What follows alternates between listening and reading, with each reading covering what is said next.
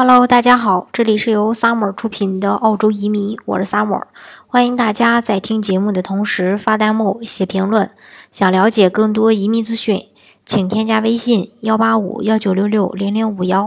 或关注微信公众号“老移民 Summer”， 关注国内外最专业的移民交流平台，一起交流移民路上遇到的各种疑难问题，让移民无后顾之忧。新移民初到澳大利亚开设新这个银行卡呢？可能是这个生活当中呢必备的一件事儿。那澳大利亚它可能没有像在国内那么方便，直接可以支付宝、微信就完全能解决生活的一些支付功能。但是在澳大利亚，你不管是工作也好，生活也好，很多时候呢都会用到这个银行账户。那么今天呢，就跟大家来分享一下在澳洲如何去开设这个银行账户。那澳洲呢有四大银行。一个是这个澳大利亚的联邦银行，呃，还有一个澳新银行，还有一个澳洲的国民银行，另外还有一个西太平洋银行。那呃，澳大利亚的联邦银行它是通过立法由劳动党呃在这个一九九一年建立的。银行的这个辉煌呢，可以追溯到一百五十年以前，它也是澳大利亚分布面呃这个。最广的一个银行之一，同时它的网上银行系统也非常的全面，可以直接进入它的系统进行生意结算、外汇呃这个外汇的一个兑换，还内外的一个付账，还有股票的交易等等。呃，另外呢就是这个刚才呢跟大家提到过的这个叫澳新银行，它是澳大利亚领先的一个银行金融服务组织，提供各种金融产业服务，包括商业和零售的银行。那这个银行在亚洲占有优势的这种呃，它最大的这个优势，它就它有这种海外的代理机构，资产呢达到一百八十亿澳元，也是世界一百大银行之一。另外就是澳洲的国民银行，它也是澳大利亚最大的一个商业银行，在澳大利亚、新西兰和世界各地的八呃八百多个地点，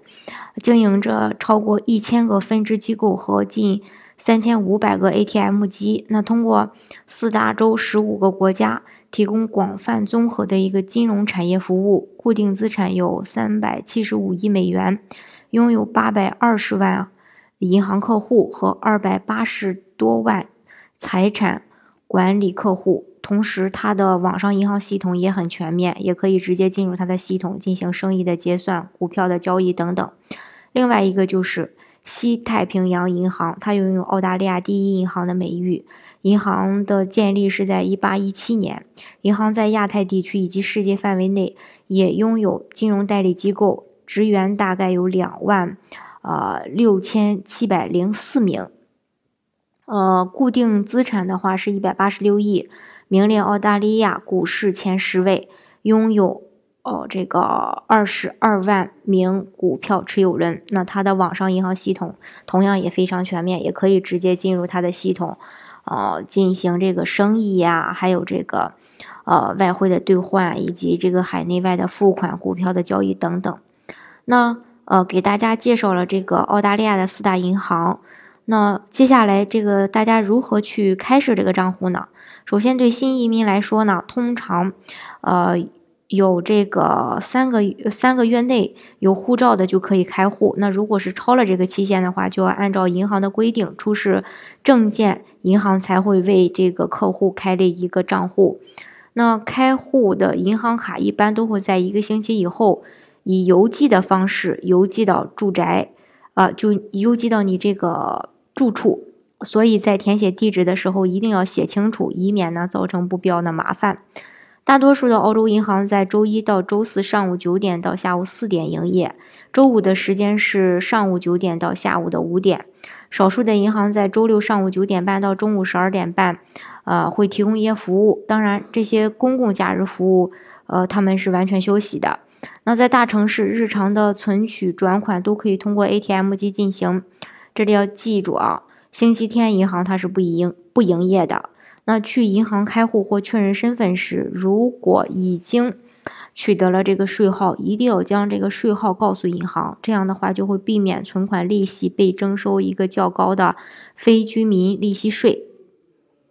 那澳洲的主这个银行账户的主要类型啊、呃，包括两种，一个是消费账户，一个是存款账户。这个消费账户的话，可以通过银行或者是自动呃柜员机啊、呃、自由的存储和取现，但是无论是存储多少都没有任何的利息，呃没有特殊的申请，这种账户每天在自动呃这个柜员机上的一个取款限额一般在一千澳元左右。另外呢，就是这个存款账户。嗯，通常意义上的这种款项存储业务最大的好处就是通过存款账户储存可以定期收到的相应的利息，这样在不交任何费用的前提下还能得到一些利息。所以说建议大家在开户的时候都开设这两个账户。那在不同的银行存不同额度的款项，存款账户的种类也有一些细微的差别。开设两个账户呢，是可以给我们带来一些好处的，但是因为很多人比较粗心，经常不注意自己的银行账单，非常容易透支消费账户。那如果透支了，银行会呃相对对这个透支用户有相应的一个处罚费用，因此大家要定期的去检查自己的一个账单，以免呢出现这种透支的行为被处罚。呃，这是关于这个呃澳洲呃的一些银行账户的相关信息。呃，当然移民澳洲的方式也有很多，大家可以呃根据自己的一个实际情况来选择最适合自己的移民项目。好，今天的节目呢就给大家分享到这里。如果大家想具体的了解澳洲的移民政策的话，欢迎大家添加我的微信一八五一九六六零零五一，或关注微信公众号老移民 Summer，